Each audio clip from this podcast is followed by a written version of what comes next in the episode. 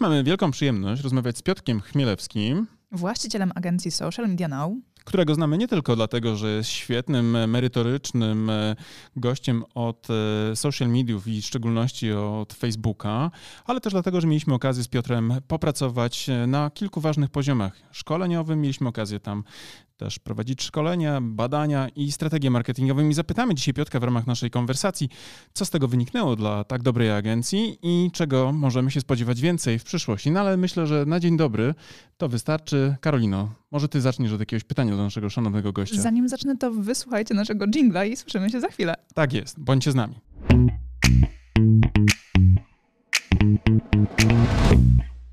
Cześć Piotrze. Cześć Piotrze.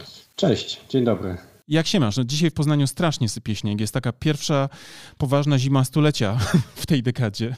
Jak u was w Krakowie też, przysypało? Też w Krakowie sypie, a jeżeli ktoś próbował dzisiaj dojechać na przykład z Katowic, bo mieliśmy mieć spotkanie firmowe, no to ta sztuka się nie udała. Także tutaj rzeczywiście na południu się dzieją takie rzeczy bardzo mocno zimowe.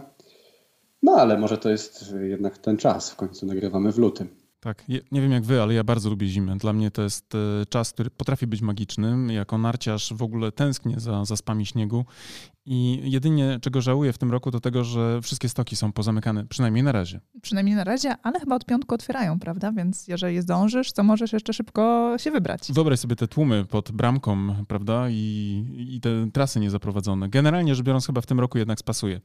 No dobrze, ale... To ja się dołączam do tego, bo też śledzę wszystkie informacje o tym, gdzie co otwierają i jeszcze y, Facebook tutaj robi swoje, to znaczy podsyła informacje, gdzie byliśmy rok temu w Dolomitach, więc tutaj po prostu ta ochota, żeby gdzieś wyjechać jest na narty. To się może umówimy razem i gdzieś pojedziemy tak, i, bardzo chętnie. I, I bardzo się cieszę też, że dzisiaj mamy okazję porozmawiać, więc chciałbym też zacząć od podziękowania za zaproszenie i myślę, że ciekawa rozmowa przed nami. Super, to my dziękujemy, że to zaproszenie przyjąłeś i że z nami tutaj jesteś i możemy teraz porozmawiać, bo mamy do ciebie kilka pytań o strategię, ale też i o samego Facebooka, o to, w czym ty czujesz się najlepiej, o, o cały system reklamowy, więc za chwilę do tego dojdziemy. Mm, a pierwsze pytanie, które z naszej strony się pojawi, to jest pewnie pytanie o to, co w ogóle skłoniło was i ciebie jako właściciela agencji Social Media Now do tego, by myśleć strategicznie, by opracować strategię. O swojej marce i dlaczego zaprosiłeś akurat nas do współpracy. I na pewno y, nie musisz mówić tego, że jesteśmy najlepsi, bo my to wiemy, prawda? Tak, ale niech nasi słuchacze to usłyszą, bo też mają prawo wiedzieć. Tak, tutaj w ogóle nie było takiej rozmowy ani w firmie, ani w mojej głowie na temat tego, z kim zacząć ten proces. Tylko po prostu jak już się zdecydowałem, to wiedziałem, że zadzwonię do Was. Natomiast y, wcześniejszy ten proces no, trwał chwilę i rzeczywiście my pierwszą strategię wspólnie z Wami, taką porządną, pierwszą w naszej firmie zrobiliśmy, no jakby nie liczyć po ośmiu latach, także czy siedmiu, siedmiu, ośmiu. W każdym razie to wszystko jedno, no to tak czy inaczej jest bardzo dużo czasu, więc mm, to, y, no to był najwyższy czas po pierwsze. Po drugie, czuliśmy, że jest kilka pomysłów na rozwój firmy i że trzeba właśnie się zatrzymać na chwilę i dobrze jest y, ten, ten moment wykorzystać do współpracy z, z najlepszymi konsultantami w tym zakresie.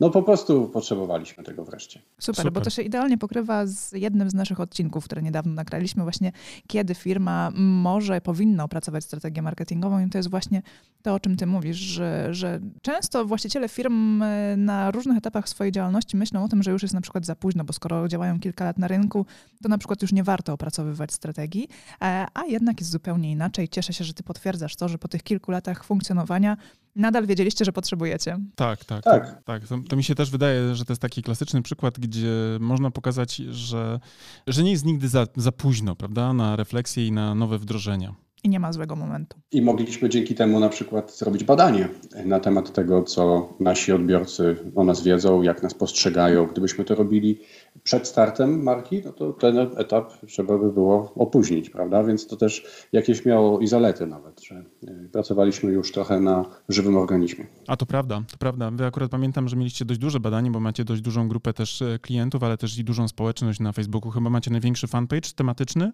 w Polsce, tak, dobrze pamiętam? Tak, tak. Jest to prawie 40 tysięcy obserwujących. No nie jest łatwo teraz zacząć i nagle mieć 100 tysięcy obserwujących, także to jest też trochę kwestia tego, że zaczęliśmy dość wcześnie.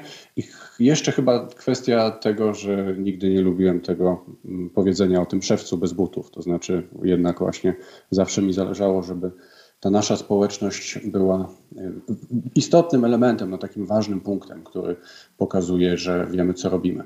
Super, tak, ale ja też generalnie muszę powiedzieć, że jeśli myślimy o, pomyślę skąd my w ogóle wiedzieliśmy o was, to właśnie ta społeczność, prawda? Ja już pamiętam, chyba w 2013-2014 roku wybiłeś mi na radarze, albo nawet jeszcze wcześniej, to mógł być 2011, bo nie wiem, czy nasza, nasi słuchacze wiedzą, ale ty nie zawsze byłeś o, o social media, ty wcześniej byłeś też o w ogóle kreacji stron internetowych chyba, prawda? Ja pamiętam takie twoje wczesne filmiki na takim tle, mhm. takiego kominka jeszcze, Gdzieś mówiłeś, że nie jesteś dużą agencją, ale masz e, i tam dawałeś jakieś cechy. Nie wiem, czy ty kojarzysz w ogóle ten temat? Sprzed tak, pewnie kojarzę lat. trochę takich filmów, które pokasowałem z YouTube. pewnie te filmy. A okazuje się, że ale są takie prawda, dinozaury, to to które pamiętam. Ja w, w, jeszcze przed Social Media Now Zanim w ogóle założyłem własną działalność, też prowadziłem portal internetowy z grupą wspólników, ale to była zupełnie inna historia. Później zacząłem tę własną działalność około 10 lat temu, no i różne tematy tam szkoleniowe mnie interesowały, bo wiedziałem, że lubię szkolenia i mm, że ta forma zawodowa mi odpowiada, no więc tematy szkoleniowe były różne od marketingowych, przez nawet sprzedażowe przez chwilę i coś tam ze stronami internetowymi też musiało być.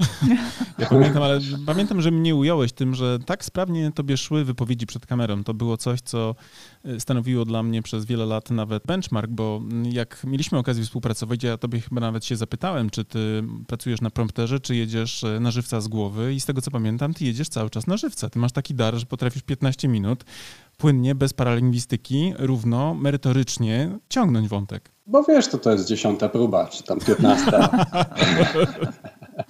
Ale rzeczywiście lubię w tym sensie, że na przykład jeśli bym miał pisać jakiś dłuższy tekst albo nagrać wideo, to wolę wideo. I to na przykład jest jeden z kilku powodów, dla którego nie napisałem książki na temat skutecznej reklamy na Facebooku czy jakiejkolwiek. Chociaż mam w głowie pomysł na książkę trochę inną związaną, ale nie bezpośrednio związaną z reklamą. No i pewnie ten projekt się uda, to znaczy on mnie jakoś tam zaczął po prostu się podobać, ale Czyli rozumiem, że rzucisz challenge Arturowi Jabłońskiemu i taki tytuł nieskuteczna reklama na Facebooku, bo to już chyba jest zawłaszczone, ale naprawdę skuteczna reklama na Facebooku. W tym przypadku nie będziemy tutaj się challenge'ować, dlatego że raczej myślę o tym, żeby pójść w kierunku trochę szerszego kontekstu, to znaczy, znaczy tego, w jaki sposób media społecznościowe są postrzegane dzisiaj. E, raczej nie pod kątem biznesowym, chociaż może gdzieś uda się zahaczyć e, o biznesowe sprawy, ale już tak dużo o tych właśnie właśnie biznesowych aspektach wszędzie mówimy, piszemy i będziemy cały czas, że jeżeli chodzi o książkę, to szukam czegoś trochę bardziej ponadczasowego, albo przynajmniej czegoś, co się nie przedawni za rok, bo um, przy całym szacunku dla tego pomysłu, żeby pisać książki o Facebooku, to jednak Rozumiem, że tam można poruszać właśnie kwestie bardziej strategiczne, takie, które się nie zmienią w przyszłym tygodniu, no ale jest to moim zdaniem wyzwanie, bo gdybym dzisiaj zaczynał działania reklamowe, to raczej bym nie zaczął od czytania książek, tylko bym zaczął od sprawdzenia czegoś, co jest aktualne i wiadomo, że dotyczy tych narzędzi, które są, e, a Facebook się zmienia bardzo szybko. Więc raczej ten mój pomysł dotyczy tego, jak Facebook czy Instagram, czy w ogóle media społecznościowe są postrzegane dzisiaj, to znaczy ich, ich reputacji, ich tych wszystkich powiązań, związków z na przykład. E, tym, jak, jak informacje do nas docierają. To znaczy, czy Facebook zamyka nas w, bank, w bańkach informacyjnych, mówiąc wprost, albo jaki wpływ Facebook ma na procesy demokratyczne, czy Facebook powinien cenzurować treści, czy nie. Takie y, tematy, które super, cały czas super. wypływają w, do, w debacie publicznej, prawda? Podoba mi się. I są, I są bardzo ciekawe, a jednocześnie nie są związane z tym, gdzie dokładnie kliknąć, żeby poprawić konwersję. Tak, to Super. mi się bardzo podoba, tym bardziej, że ja uważam, że taki polski głos mógłby do tego kamyczka, do tego, ten, ten kamyczek do tego ogródka mógłby trafić. Jest taka głośna pozycja, nie pamiętam w tej chwili, bo to jest chyba hinduski autor, więc nie wymówię jego nazwiska, ale tytuł generalnie jest dość łatwy do zmemoryzowania. Anty-social media, pewnie znasz, pewnie czytałeś.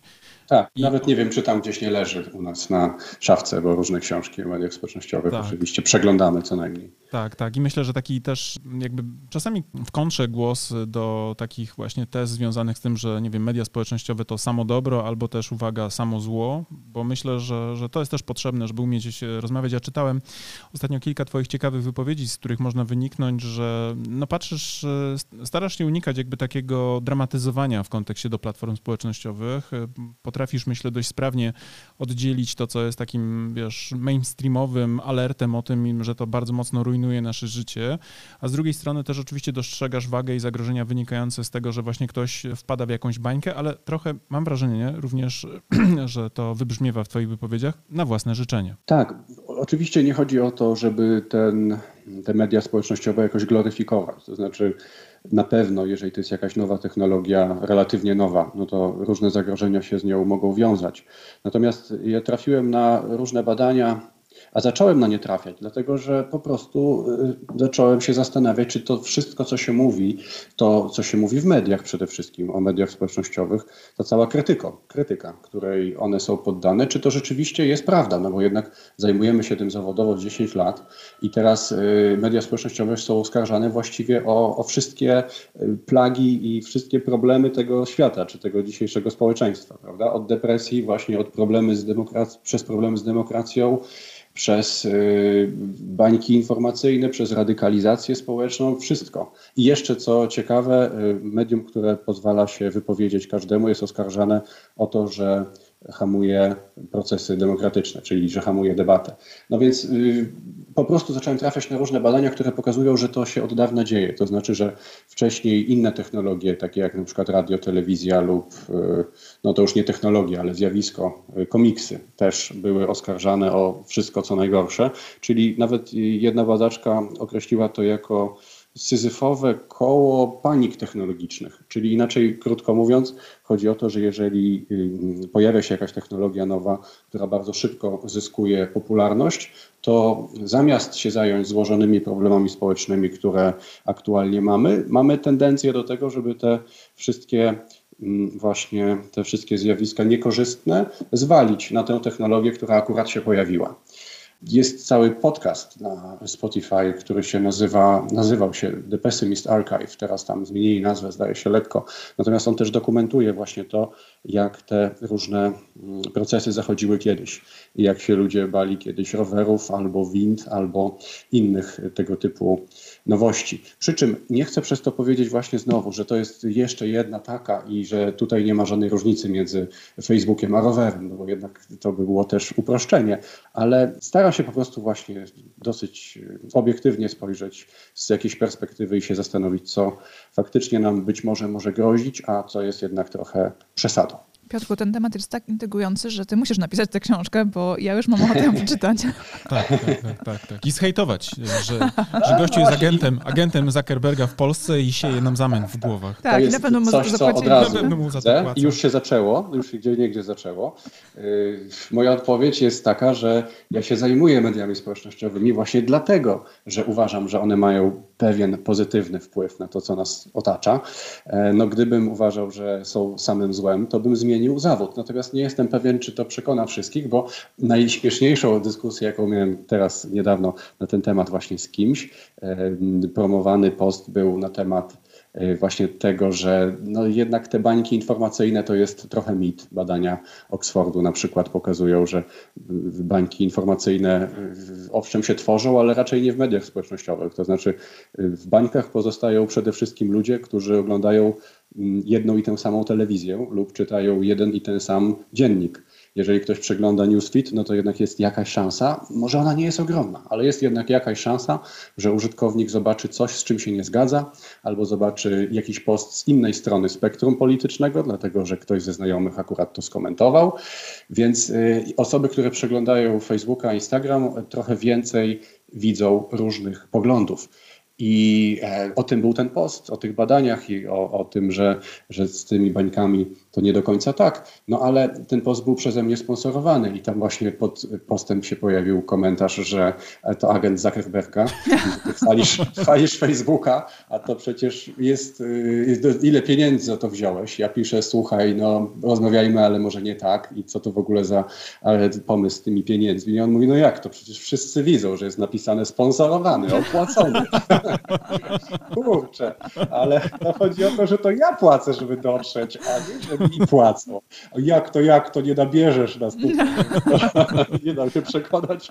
Więc ostatecznie to jest taki czasem powrót właśnie do momentu, w którym się orientujemy, że to, co się nam wydaje oczywiste, nie jest oczywiste dla wszystkich, więc to trzeba prawda. będzie pewnie jakieś, jakieś, jakieś wytłumaczenie tam wieszczać pod postami, chociaż nie, pewnie jednak a ja tak Piotrze, tylko z ciekawości zapytam, bo ty jesteś bardzo głęboko osadzony w mediach społecznościowych e, zawodowo, tak? Już od 10 e, lat, dłużej? Tak, tak, około, nawet zależy jak liczyć, no bo w tym portalu internetowym, tym, który prowadziliśmy od 2007, no to tam też robiliśmy reklamy na Facebooku, no tylko że to był jeden z kanałów docierania do odbiorców i no może jednak tego bym nie liczył, bo to było takie początki. No dobrze, to Natomiast dla i tak bardziej przyjąć... zawodowo, no to mniej więcej od 10 lat. Tak. No właśnie, te 10 lat już spędziłeś w mediach społecznościowych bardzo, bardzo mocno e, zanurzony czasowo. A powiedz mi, ile z tego czasu, który poświęcasz na Facebooka, poświęcasz prywatnie? Czy to e, rozgraniczasz w ogóle ten czas? Potrafisz?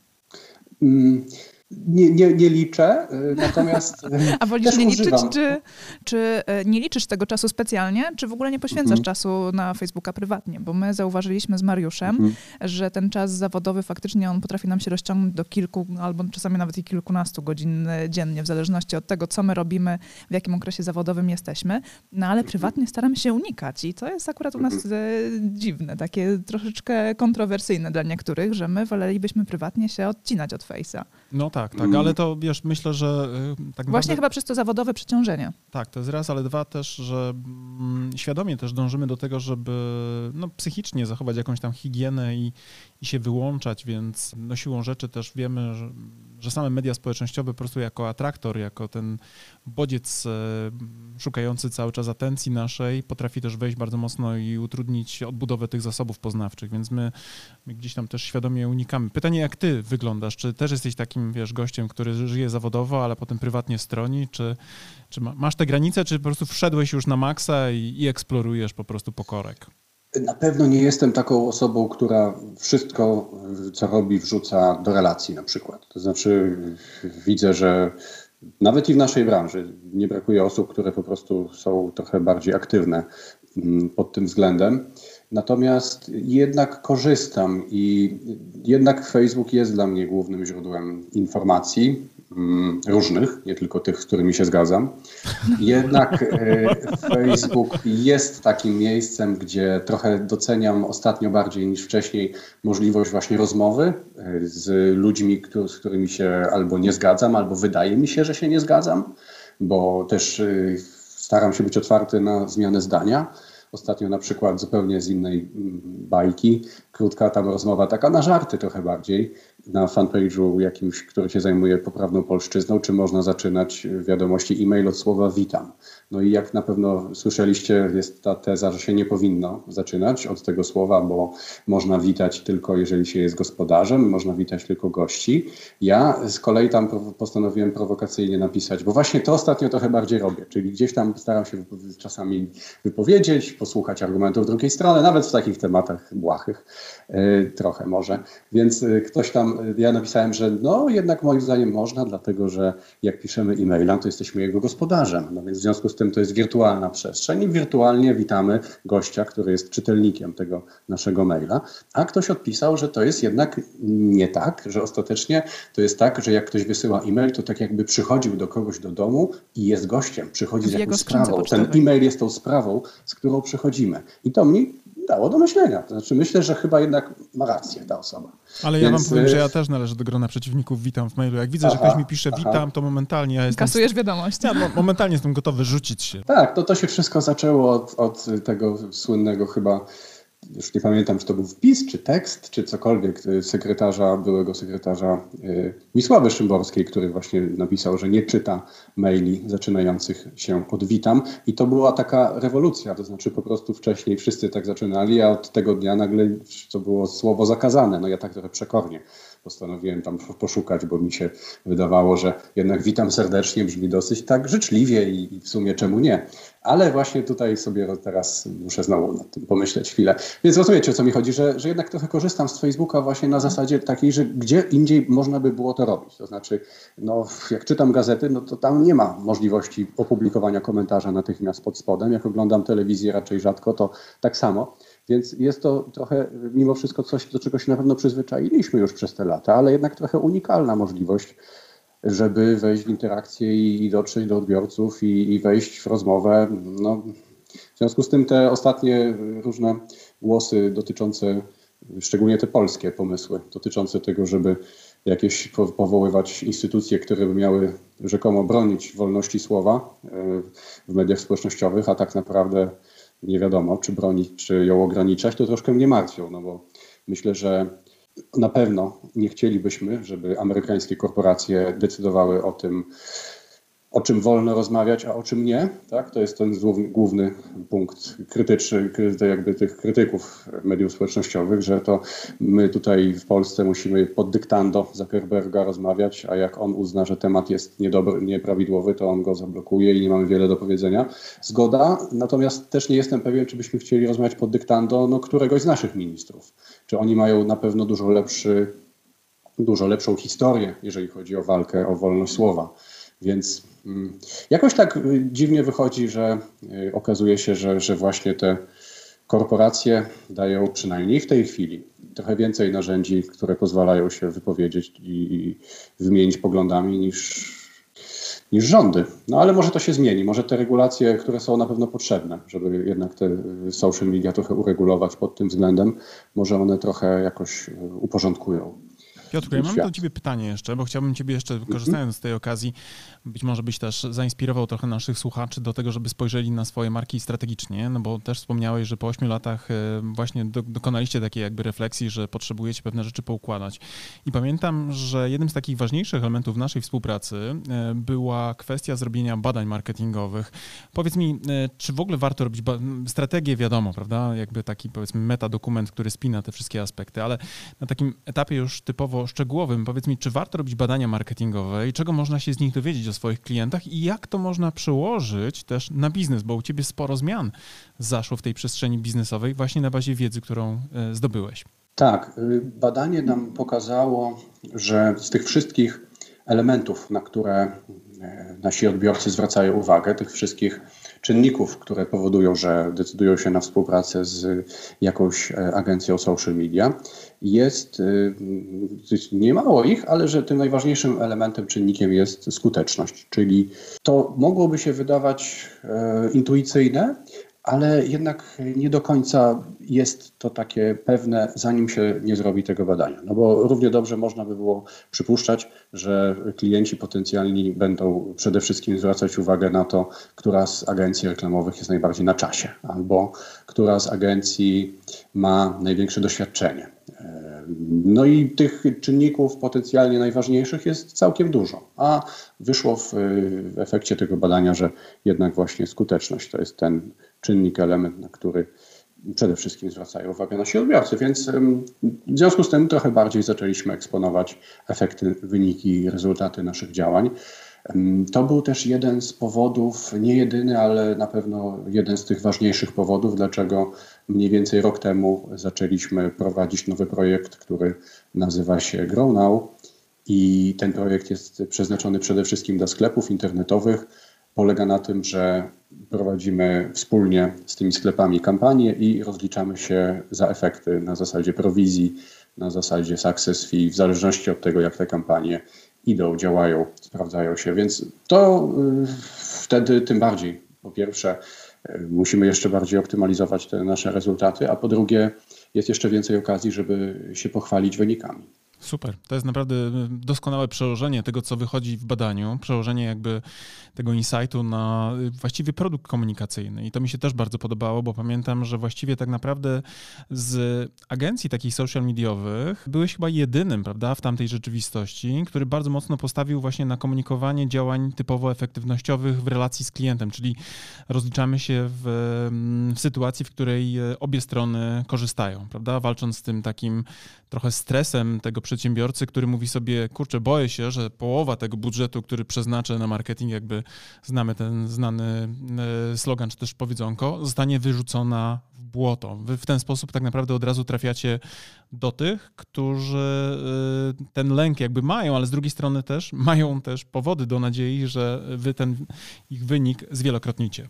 Tak, tutaj jest ta współpraca, ten, ten model współpracy jest, ma wiele zalet i na pewno się nie sprawdzi w każdym przypadku, ale w wielu sprawdza się świetnie. Przede wszystkim dlatego, że tak jak w każdej współpracy powinno być, e, ale tutaj jest podwójnie to i agencja, i klient są po prostu po tej samej stronie. I, i obu stronom, mm, nawet czasem może bym powiedział, że w agencji może zależeć bardziej na tym, żeby te rezultaty jak najszybciej wypracować, no bo mm, nie może być tutaj takiej sytuacji, że działamy miesiącami i nie ma dobrych zwrotów z wydatków na reklamę, prawda? Czyli to na pewno nie powinno tak być, ale Zdarza się, że w takiej typowej współpracy, gdzie klient płaci, no nie wiem, tam parę tysięcy miesięcznie, no to klient będzie mówił, że jest trochę słabo, a agencja będzie przekonywać, że nie, że jest świetnie i że tak ma być i że jeszcze parę miesięcy i wszystko zacznie działać dobrze. Natomiast jeżeli się rozliczamy właśnie prowizyjnie, to już po kilku tygodniach. Jeżeli te wyniki są poniżej oczekiwań, to będziemy pisać i będziemy wychodzić z inicjatywami i będziemy się starać zrobić coś, żeby jak najszybciej je poprawić. Więc to jest jeden z wielu e, powodów, dlaczego to jest dobre dla klientów, ale dla nas też, bo to też właśnie mobilizuje dodatkowo, powoduje jeszcze dodatkowe te, te, te jakieś wewnętrzne powody, żeby szukać nowych rozwiązań i, i poprawiać wyniki. Mi się to bardzo podoba też z poziomu takiego zarządzania tym e, pozycjonowaniem waszej marki, prawda? No bo tutaj zaczynacie się, w moich przynajmniej oczach, z tego co obserwuję, jawić jako bardzo e, marka wyrazista w tym konkretnym e, zestawie cech, na których opieracie dzisiaj swoją jakby mm, strukturę rozwoju, prawda? Czyli ten kierunek, w którym podążacie. I to jest naprawdę coś, co zostało zauważone i z tego co widziałem w ogóle, odpowiedź rynku na ten e, wasz nowy koncept, na te działania typowo powiązane ze skutecznością, został przyjęty z entuzjazmem. Ja widziałem, że wy mieliście po setki komentarzy pod twoimi postami, gdzie ty na, ogłaszałeś nabór na klientów, prawda? Bo coś takiego chyba możemy powiedzieć, że była rekrutacja mhm. na klientów. Tak, tak. To jest cały czas aktualne, to znaczy po prostu raz na jakiś czas robimy taki otwarty nabór i tak naprawdę każda firma, która prowadzi sprzedaż w internecie się kwalifikuje do tej współpracy. Tam są różne niuanse, dotyczące tego, czy możemy zacząć się rozliczać tak od pierwszego dnia, czy na przykład od drugiego miesiąca. Natomiast wszystkie firmy się kwalifikują, no i raz na jakiś czas robimy taki większy nabór, tak jak powiedziałeś. A jeżeli chodzi o odbiór, no to tak, on był dwojaki. To znaczy, z jednej strony, jeżeli chodzi właśnie o naszych odbiorców, potencjalnych klientów, to on jest pozytywny. Było trochę z drugiej strony takich wiadomości, które ja dostałem, albo jeden artykuł, który przeczytałem branżowy, o tym, dlaczego to nie jest dobry model i dlaczego tak się nie powinno współpracować z klientami. Jedna, I po kilku miesiącach, to już mogę powiedzieć z całym, prawie po prawie roku, z całym przekonaniem mogę powiedzieć, że od dziś mam taką zasadę, czy od niedawna mam taką zasadę, że jeżeli mm, osoby z branży mówią, że to nie jest dobry pomysł i jeszcze czasem piszą o tym. To znaczy, że to jest genialny Bezpośrednio pomysł. to znaczy, że to jest dobry pomysł właśnie. To znaczy, że to gdzieś tam trafiło w jakiś punkt, który e, jest e, potencjalnie dobry do, do wykorzystania. Także ja wychodzę z założenia, że akurat wiesz agencje, bo ja bym was klasyfikował mhm. trochę jako agencje performance'owe, czyli takie, które są właśnie mhm. z natury nastawione na, mm, wiesz, dużo działań takich typowo wiesz, transakcyjnych, prawda, w tym dolnym odcinku leja marketingowego, no one muszą być efektywne. I teraz pytanie oczywiście, gdzie jest ta przestrzeń na, na działania, które są związane z mm, innymi aspektami niż ten skutek na przykład związany z budową udziału, budową udziału rynkowego. Ja wychodzę z założenia, że agencja typowo social mediowa, która zajmuje się obsługą klientów i ma dowozić na przykład e, czyjeś, e, mm, wiesz, takie działania typowo właśnie sprzedażowe, jeśli nie ma efektów, to znaczy, że stawia pod dużym znakiem zapytania w ogóle tą misję, prawda, którą realizuje. Natomiast oczywiście są pewnie takie punkty i głosy, które gdzieś tam mówią, że to nie jest jedyny cel, ja się z nimi zgodzę, prawda? No bo celem oczywiście jest przygotowanie na przykład gdzieś tam założeń pod, nie wiem, e, i dowiezienie na przykład takich aspektów, które są związane z, wizer z wizerunkiem marki, ale jak pamiętam twój artykuł, który jeszcze się nie ukazał, a który już miałem okazję czytać wcześniej, to pisałeś przecież o tym, że najlepiej rokują w ogóle te marki, które mają świetny wizerunek i potrafią na poziomie właśnie już takich typowo narzędzi egzekucyjnych, jak na przykład dobre, dobre zdjęcia, prawda, produktów, dobre sesje zdjęciowe, momentalnie wbijać się na wyższe y, poziomy chociażby na przykład, y, nie wiem, szans na dobrą, efektywną i skuteczną współpracę z taką agencją jak twoja, prawda? Tak, bo ostatecznie jednak większa, większa część naszej firmy dziś i myślę, że przez co najmniej jakieś przewidywalne kilka lat, większa część to jednak będą współprace tradycyjne, dlatego że po prostu e, cele klienta definiują to, jaki model współpracy możemy zaproponować. I rzeczywiście taka współpraca, no mimo wszystko dosyć wąsko rozumiana, na zasadzie zrobienia kampanii reklamowych, które mają tu i teraz się przekładać, tak. przekładać od razu na efekt. No to jest jakaś propozycja, która dla niektórych firm będzie dobra, a dla innych może nie być, bo zbyt na przykład jeżeli tak, bo jest zbyt wąska, bo projekt na przykład dopiero rusza, tak. albo dlatego, że po prostu klient ma inne oczekiwania i wolałby, żebyśmy się zajęli nie tylko kampaniami reklamowymi, ale też komunikacją trochę szerzej. No i tam już nie ma możliwości rozliczenia tego na zasadzie prowizji. Więc chodzi o to, żeby to mm, w rozmowie, bo to jak zwykle, tak, jak zwykle jest potrzebna po prostu otwarta i i, i, uczciwa rozmowa na początek, i e, w tej rozmowie z potencjalnym y, partnerem, klientem można po prostu dobrać ten model, który będzie właściwy dla obu stron, bo to um, ani, ani też, tak naprawdę nie ma takiej możliwości, żeby to się opłacało tylko nam, prawda? To ostatecznie musi być y, opłacalne dla obu stron, jeżeli to ma trwać. Także jako Super jeden puenta. z wariantów to jest dobry pomysł. Super puenta. No właśnie, jako to jedyny też, raczej nie. Tak jest. To też bardzo fajnie, że ty to mówisz, bo, bo ja to nawet piszę teraz o celach marketingowych, celach strategicznych i, i nawet stawiam taką tezę, że jeżeli ktoś tylko i wyłącznie patrzy przez pryzmat na przykład celu sprzedażowego, to znaczy, że gdzieś grzebie inne, które są też bardzo ważne, tak? No bo tak. wiadomo, że, że zanim dojdziemy do sprzedaży, to na poziomie już chociażby samej tej podróży klienta najpierw musi być ta świadomość tego brandu, prawda? Potem musimy jakoś zacząć intrygować, zacząć sprawdzać e, jako konsumenci, prawda, co dana marka ma. Dopiero potem ewentualnie sięgamy na poziomie takiej klasycznej szkoły do portfela, a jeszcze potem myślimy o tym, jak tu stać się na przykład adwokatem danej marki i mówić, że social media now albo premium consulting jest the best of the best, prawda? Bo to są procesy tak. często psychologiczne, niełatwo uchwycalne na poziomie takiej mhm. typowo metrykalnej, na, na zasadzie w Excelu nie zawsze to wyjdzie, prawda? Mhm. Ale których nie można, e, nie można też e, pomijać. Piotrku, a ja pozwolę sobie ciebie jeszcze, skoro tutaj ciebie mamy, a jest to początek roku jeszcze, zapytać, jak widzisz w ogóle przyszłość samego ekosystemu facebookowego? E, widzisz na przykład e, zagrożenia związane z tym ruchem od Jima Cooka, który mówi nam o tym, że przy następnej aktualizacji lub też bieżącej, nie wiem czy ona, czy ona już jest, czy ona dopiero jest wchodzi w planach. w tej chwili, wchodzi no stopniowo. No właśnie, skończę tego pytanie. Czy, czy, widzisz tu zagrożenia na przykład dla marketerów, dla reklamodawców związanych z tymi nowymi pomysłami, chociażby takimi jak, jak e, Jima Cooka, Apple'a i e, ograniczeń związanych z możliwością działań stricte remarketingowych? Tak, to znaczy tutaj po prostu Apple postanowił trochę po, polemizować z modelem biznesowym mediów społecznościowych, no ale nie tylko, no bo to i Google'a też dotyczy. Mm, z tym modelem biznesowym, który dobrze znamy, to znaczy, że nie płacimy za dostęp do serwisów społecznościowych, ale płacimy swoimi danymi, czyli że ostatecznie reklamodawcy płacą za platformę. No i Team zdaje się on ma na imię, ale to już mniejsza z tym. A, przepraszam, Jim, nie, nie jestem nie pewien. Chyba... Team, Team, Team, team. team może, team, może team. Chyba, chyba Team. Mam to na bieżąco, bo akurat w zeszłym tygodniu rację, mieliśmy absolutnie. live na ten temat, bo też bym nie wiedział. No więc on w, nawet jest no, na tyle się... prawdopodobnie mi chodzi tak. cały czas Jim Beam. Może Beam. to by było wytłumaczenie. Tak, bardzo prawdopodobne. Więc, więc po prostu, no nawet on film nagrał na ten temat, jak, jak tam nigdzie nie pada rzeczywiście marka Facebook, ale, ale jednak wiadomo, że on się odnosi do mediów społecznościowych. On tam nawet cytuje w pewnym momencie ten słynny film Netflixowy, Dylemat Społeczny. Więc po prostu on e, najwyraźniej. Tylko pytanie, trudno to będzie zgadnąć, czy on z przekonania, czy bardziej z przyczyn biznesowych, no bo Facebook postrzega Apple'a coraz bardziej jako konkurencję i pewnie nawzajem, doszedł do wniosku, doszli do wniosku, że będą pytać użytkowników um, przy kolejnej aktualizacji oprogramowania, czy Facebook na przykład, ale nie tylko, czy inne aplikacje też, czy mogą śledzić aktywność użytkownika poza Facebookiem, czyli na stronach internetowych albo w innych aplikacjach. No i to jest piękny sposób, piękny pomysł na to, żeby się ustawić w roli obrońcy prywatności, prawda? No mhm. bo jak użytkownik chce, to się zgodzi.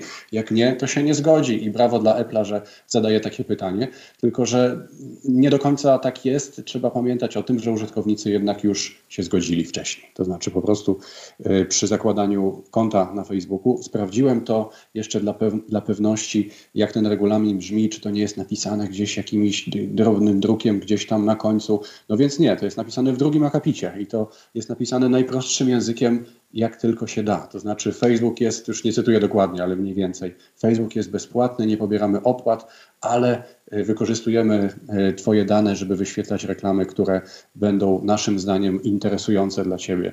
Więc tam to jest ale jeszcze gdyby jednocześnie, gdyby ktoś chciał dalej drążyć, i tu bym się może zgodził, trzeba przyznać, że duża grupa użytkowników, tak jak być może wy, a na pewno ja, no to założyliśmy tego Facebooka gdzieś tam w latach 2000, tak? w 2007, jeżeli dobrze pamiętam. Więc nie pamiętam, jak wtedy brzmiał ten regulamin, czy był równie prosty i zrozumiały. Czy w ogóle ktokolwiek go czytał? Tak, zgoda. Natomiast nawet jeżeli ktoś go nie czytał, to na Facebooku też może odwołać tę zgodę. I mm, niezależnie od tego, co Apple teraz będzie wyświetlać, mm, to da się to na Facebooku zmienić i odwołać. No ale yy, tak czy inaczej, po prostu istnieje ryzyko, że duża grupa użytkowników będzie odpowiadać negatywnie na to pytanie. I w związku z tym, jeżeli Facebook będzie otrzymywał mniej danych na temat ich aktywności w internecie czy w innych aplikacjach, no to, to będzie miało wpływ przynajmniej częściowy na kampanie reklamowe, bo będą mniejsze grupy remarketingowe, będzie mniej wyników przypisanych do kampanii i w związku z tym strategicznie Facebook może mieć odrobinę trudniejsze zadanie, żeby udowodnić, że działa po prostu. Czyli te mhm. słynne dyskusje tam gdzieś z lat początków tak, tak. znowu Facebooka, czy Facebook działa, czy Facebook sprzedaje. No to to y, prawdopodobnie nie wywróci jednak do góry nogami tego modelu biznesowego, który znamy, ale y, no, można się spodziewać jakichś tam kilkuprocentowego spadku efektywności kampanii reklamowych. My to szacujemy właśnie jednak na, na kilka procent, bo to dotyczy tylko i wyłącznie użytkowników iPhone'ów. Po drugie, to dotyczy tylko tych, którzy nie wyrażą zgody a po trzecie to dotyczy tylko i wyłącznie ich aktywności na stronach internetowych, a już nie wewnątrz Facebooka, no bo tam pytania, które zadaje Apple nie mają znaczenia. E, Facebook nadal będzie mógł śledzić i zbierać dane na temat aktywności, które się odbywają wewnętrznie na Facebooku, na Instagramie. Także mm, jest to pewnie jakiś, jakiś, jakieś ryzyko niewielkiego spadku mm, efektywności kampanii. Mi się wydaje, że to jest oczywiście dzisiaj taka trochę zagrywka polityczna, rozumiana jako sposób na mm, opowiedzenie się za jakąś sprawą, bo tak jak słusznie zauważyłeś wcześniej, Facebook jest dzisiaj takim workiem, w który łatwo wrzucić każde oskarżenie. Oni siłą rzeczy oczywiście mają trudną prasę, bo właściwie tak naprawdę też to jakby sobie wyhodowali, prawda? No bo przecież e, sam Zuckerberg e, bardzo mocno unikał tego przyjęcia odpowiedzialności jako firma medialna za treści publikowane przez e, użytkowników na platformie, a jak unikał, no to tym bardziej wkurzał wszystkich innych ludzi, którzy mówili, skoro jest twoja platforma, prawda? No to ty bierzesz część odpowiedzialności, w związku z tym musisz lepiej moderować. No i sami sobie wyhodowali taki grunt, w którym każdy może dzisiaj powiedzieć, że jest wojownikiem o wolność, bo stoi w kontrze do jakiegoś tam powiedzmy zachowania facebookowego i zasadniczo wszyscy muszą powiedzieć, no w sumie to nie jest zły pomysł, prawda? No bo prawda, prywatność jest ważna, y, a Facebook jest zły. Jakby a priori możemy się zgodzić tutaj z tym, z tym, z tym założeniem. Natomiast ja bym tutaj powiedział, że to jest mniej y, romantyczna wizja, a raczej faktycznie pragmatyczna. Próbują coś ugrać, prawda? Przyłączyć się trochę do, do nurtu, jak niektórzy politycy do protestu kobiet, prawda? Albo niektóre kobiety, które zawłaszczyły w ogóle ten cały w nerw. Mm. W nerw, który się gdzieś tam też e, słusznie urodził przecież, prawda? Wynikający z różnych tam decyzji politycznych więc ktoś gdzieś tutaj oczywiście coś ugrywa. A powiedz mi, Piotrku, jeszcze, e, zanim jeszcze przejdziemy pewnie do następnych pytań, jakie widzisz e, takie najważniejsze rzeczy z perspektywy platformy społecznościowej, jaką jest Facebook dla marketerów? Co tam się zmieniło, jeśli chodzi o takie rzeczy jak na przykład, bo są takie, no nie wiem, czy to są mity, ale wypowiedzi przynajmniej, że organicznie już na fanpage'u to już właściwie nie dociera się do nikogo.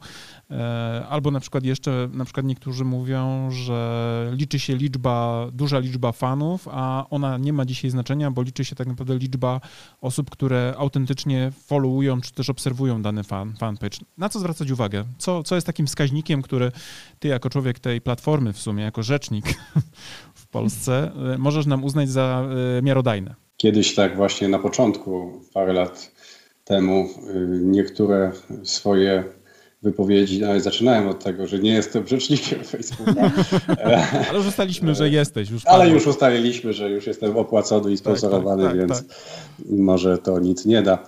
Jeszcze y, trochę to pytanie pozwolę sobie jeszcze wykorzystać, żeby domknąć poprzedni wątek, no to właśnie myślę, że w związku z decyzjami Apple'a coraz większe znaczenie w tym roku będą miały i pewnie w kolejnych latach. Różne rozwiązania, które Facebook czy Instagram e, proponuje, wymyśla, rozwija, takie rozwiązania, które dotyczą możliwości dla firm wewnątrz tych platform. No bo jeśli Facebook będzie miał trochę trudniej ze śledzeniem użytkowników poza y, własnymi y, narzędziami, no to w związku z tym jest jeszcze jeden powód, żeby rozwijać te, które są wewnątrz, na przykład sklepy internetowe, które już są, ale jeszcze nie wszędzie, żeby płatność mogła się odbyć bezpośrednio na Instagramie albo na Facebooku, albo narzędzia do organizacji spotkań, y, to już mamy, żeby zapłacić bezpośrednio na Facebooku w wydarzeniu i wziąć udział, albo narzędzia do umawiania spotkań e, też już w wielu przypadkach działają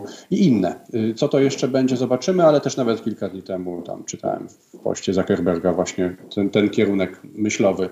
Więc w związku z tym to jest jedna rzecz, na którą myślę warto zwrócić uwagę w tym roku.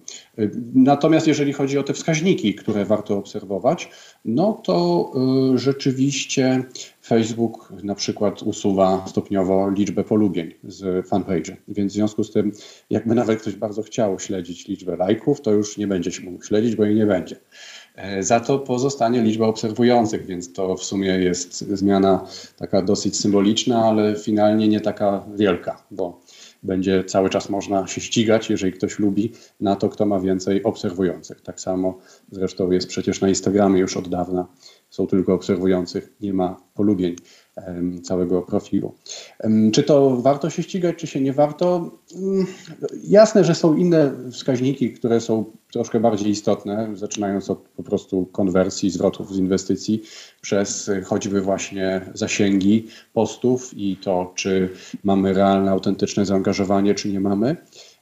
Natomiast ta liczba fanów czy obserwujących, ona też nie jest zupełnie bez znaczenia, bo e, też zauważyłem, że niektórzy popadają w taką przesadę i mówią, że to już w ogóle nie zwraca uwagę na liczbę polubień.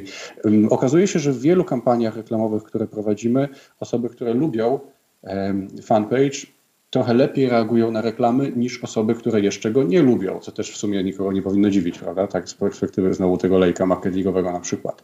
Czyli, że to nawet jeżeli ktoś nie widzi tych wszystkich postów, no bo widzi, widzi niektóre, to nie znaczy, że mm, nic nie pamięta. Gdzieś tam już jest jakoś lekko zapoznany, obeznany z marką, więc y, w związku z tym jednak kampanię na polubienia też robiliśmy. Pytanie, czy to będzie dalej możliwe? Może nie kampanie na pozyskiwanie obserwujących nigdy nie były możliwe na Instagramie.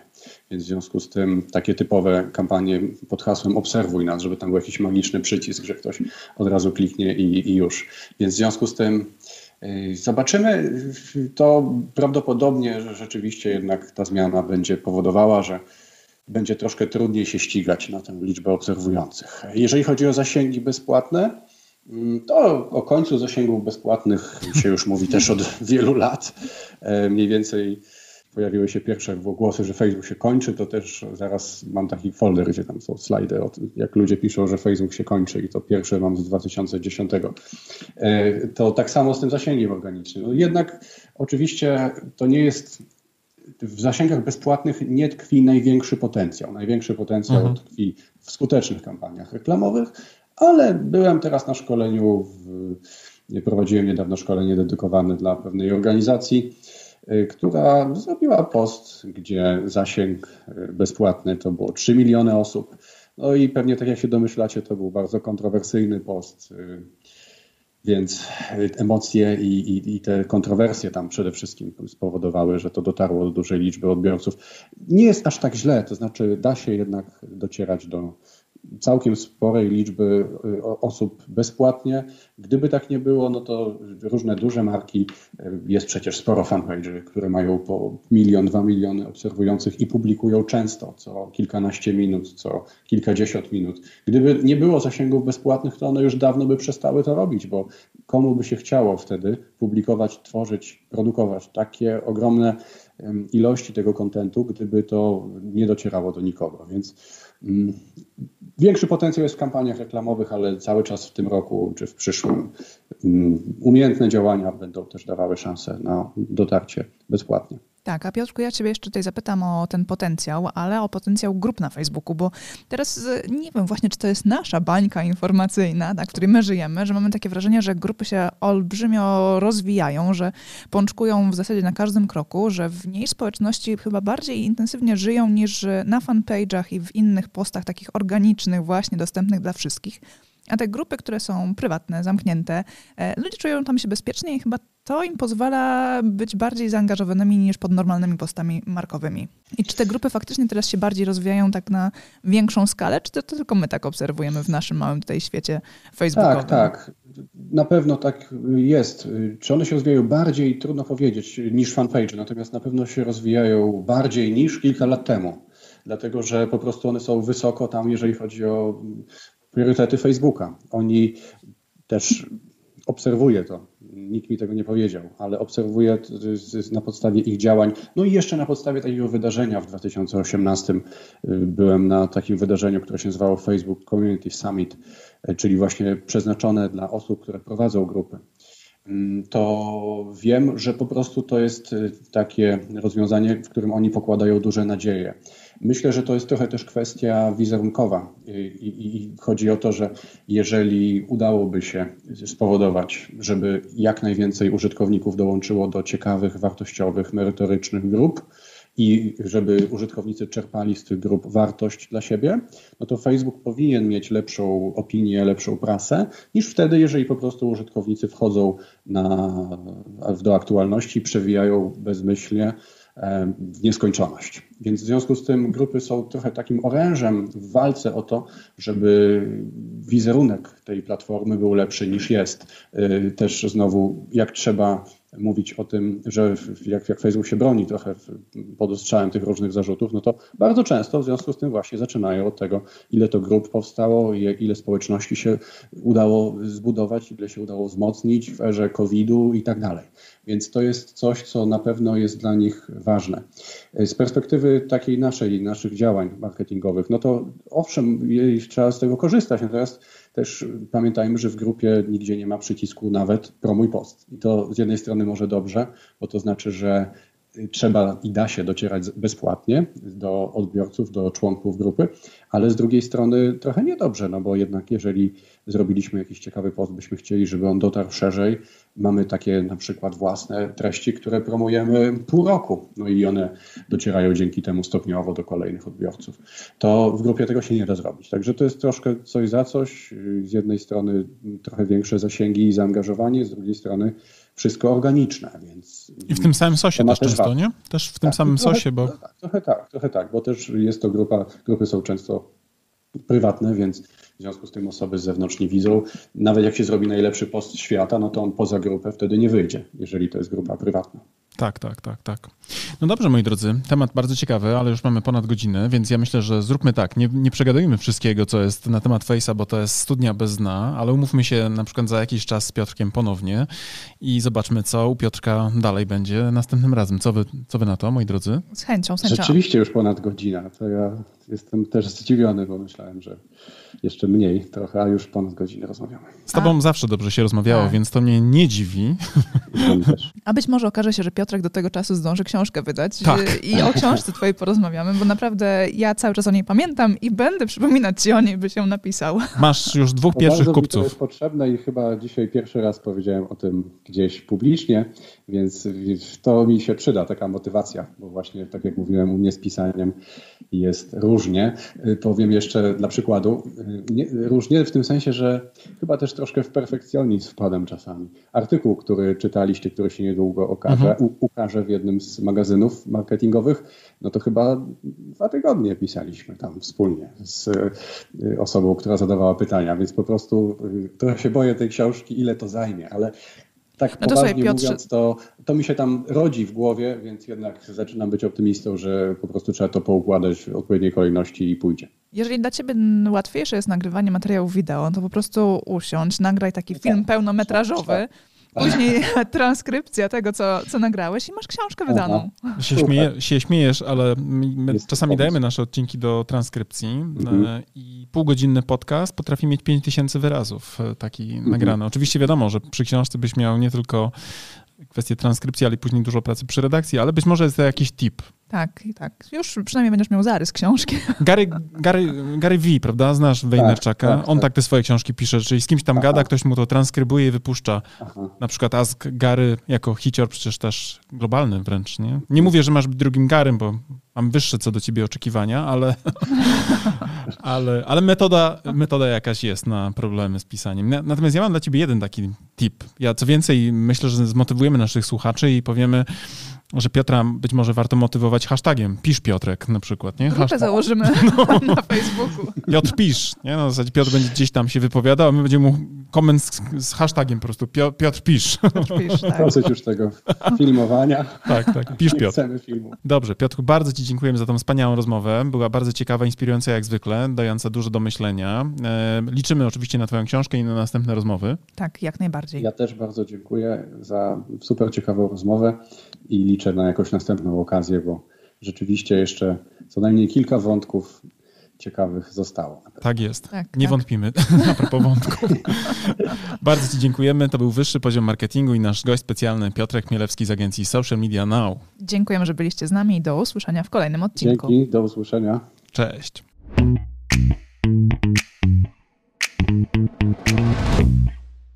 No dobra, to na tyle w dzisiejszym odcinku wyższego poziomu marketingu. A teraz pozwólcie, drodzy słuchacze, że powiemy Wam, dlaczego warto pójść na następny poziom, czyli skorzystać z naszego kursu ABC Strategii Marki. Tak, bo jak wiecie, to po pierwsze macie już do niego kod rabatowy 15%, a po drugie ten kurs i wiedza z niego pozwoli Wam wejść na wyższy poziom marketingu z Waszą marką i dzięki niemu opracować strategię dla Waszej marki. I to jest oczywista oczywistość, prawda? Tego byśmy nawet nie musieli mówić, gdyż już na pewno wiecie. Natomiast to, co nie jest pewnie dla Was jasne, to to, z jakich elementów składa się ten kurs, prawda? Pierwszy taki, najważniejszy, od którego zawsze wychodzimy, który, uwaga, jest najmniej pewnie spektakularny, no bo wiąże się przede wszystkim z tą robotą w okopach, czyli analizą, prawda? To jest ten pierwszy obszar, który jest naprawdę niezwykle istotny. Dzięki naszemu kursowi APC Strategii Marki będziecie wiedzieli, jak zrobić badanie marketingowe, które pozwoli Wam określić to, co nazywamy fachowo consumer insightem, czyli insightem konsumenckim, albo inaczej mówiąc po polsku, po prostu tak jak należy, patriotycznie, co jest potrzebą konsumenta. Tak, ale też e, ten kurs pozwoli Wam przejść do drugiego etapu, czyli etapu strategicznego i opracować strategię Waszej marki, czyli znaleźć też unikalne pozycjonowanie dla Waszej marki. No oczywiście, jak to zrobić, dowiecie się z kursu, natomiast zaręczam Wam, że ta wiedza, która jest w tym kursie przedstawiona, zdecydowanej większości z Was pozwoli naprawdę zdystansować się od Waszych konkurentów i po prostu zwyczajnie zarabiać więcej. A skoro już będziecie wiedzieli, jakie macie unikalne pozycjonowanie przyjąć dla Waszej marki, to też z, z naszym kursem dowiecie się, w jaki sposób docierać do Waszych odbiorców, by w ich umysłach zbudować właśnie to odpowiednie pozycjonowanie. Będziecie wiedzieli, jak tworzyć wizerunek waszej marki, będziecie wiedzieli również, jak mierzyć postępy, a to wszystko, o czym teraz mówię, tak naprawdę zawiera się w tej części, którą my jako strategzy nazywamy strategią komunikacji marki. Także ten nasz kurs, jako jedyny chyba na rynku w Polsce, bo ja nie spotkałem jeszcze tak kompleksowego podejścia, pozwoli wam nie tylko mówić o tym, co komunikować, ale również dlaczego komunikować i do kogo, co pewnie jest najważniejsze. Oraz gdzie komunikować. Tak, i jak mierzyć oczywiście wszystkie aspekty i nie tylko te performance'owe typu kliknięcia w link, ale również to, co mają w umysłach i w głowach i w sercach wasi klienci. Generalnie ten kurs posiada bardzo, bardzo dużo informacji na temat tego właśnie w jaki sposób, gdzie i co komunikować. I jeżeli chcecie się dowiedzieć dokładnie, co jest zawarte w naszym kursie, to zapraszamy na naszą stronę internetową. Natomiast z mojej strony mogę wam powiedzieć, że z czystym sumieniem go polecam jako współautor, ale też jako człowiek, który bardzo często wraca merytorycznie do tego kursu, bowiem nawet dla mnie, jako do człowieka, który pracuje na co dzień, ta wiedza, którą tam zebraliśmy, jest fundamentem, do którego ja też często wracam, kiedy potrzebuję pewne rzeczy sobie przypomnieć. A jak to robię? Przede wszystkim za pomocą własnej prezentacji, bo w tym kursie nie tylko jest treść wideo, ale również macie mnóstwo bardzo wartościowych załączników, chociażby na przykład 512-stronnicowa prezentacja. Ale uwaga, niech to was nie przeraża, ponieważ te slajdy są zrobione w sposób bardzo przyjemny i w taki sposób, że nie są przesycone treścią, a z drugiej strony esencjonalnie pokazują to, co jest w tej treści najważniejsze.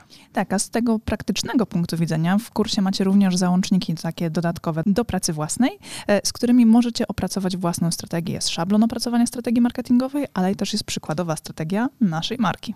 Tak jest i ta strategia pozwoli Wam nie tylko zobaczyć, jaki jest framework, na którym my pracujemy jako strategzy, ale również zobaczycie, jak to wygląda z poziomu projektowanych założeń i będziecie mogli później na przykład przejść na nasze kanały komunikacyjne, na przykład na stronę www i też zobaczyć w ogóle, jak to działa, to co my żeśmy zaplanowali, bo absolutnie, wierzcie mi, my funkcjonujemy dokładnie według tych założeń. I nie tylko na poziomie przekazu werbalnego, ale również tego wizualnego języka, który jest podstawą właśnie opracowaną na bazie tych założeń. Tak.